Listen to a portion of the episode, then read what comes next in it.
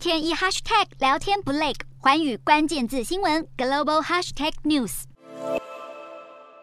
在超市里东挑西拣。仔细比对各类商品的价格，面对物价上涨，民众已经被压得喘不过气。为了抑制通膨，纽西兰货币政策委员会决议升息两码，将利率调高至百分之三。这是纽西兰连续第七次升息，也是二零一五年九月以来的最高利率。而除了纽西兰以外，英国、挪威和菲律宾等国家也都面临物价飙升的情况，预估在未来可能会宣布升息两码，甚至更高。至于阿根廷通膨问题加剧，国家正逐步陷入财政危机，当地民众已经受不了，愤而上街游行。阿根廷的物价在过去十二个月已经飙涨了百分之七十一。央行为抑制恶性通货膨胀，准备将基准利率一口气大幅调升三十八码。另外，在非洲的加纳，七月通膨的年增率也达到百分之三十一点七，创下十九年来新高。当地货币更是大幅贬值，央行因此决定要大幅升息十二码。显示全球各国积极对抗通膨的决心。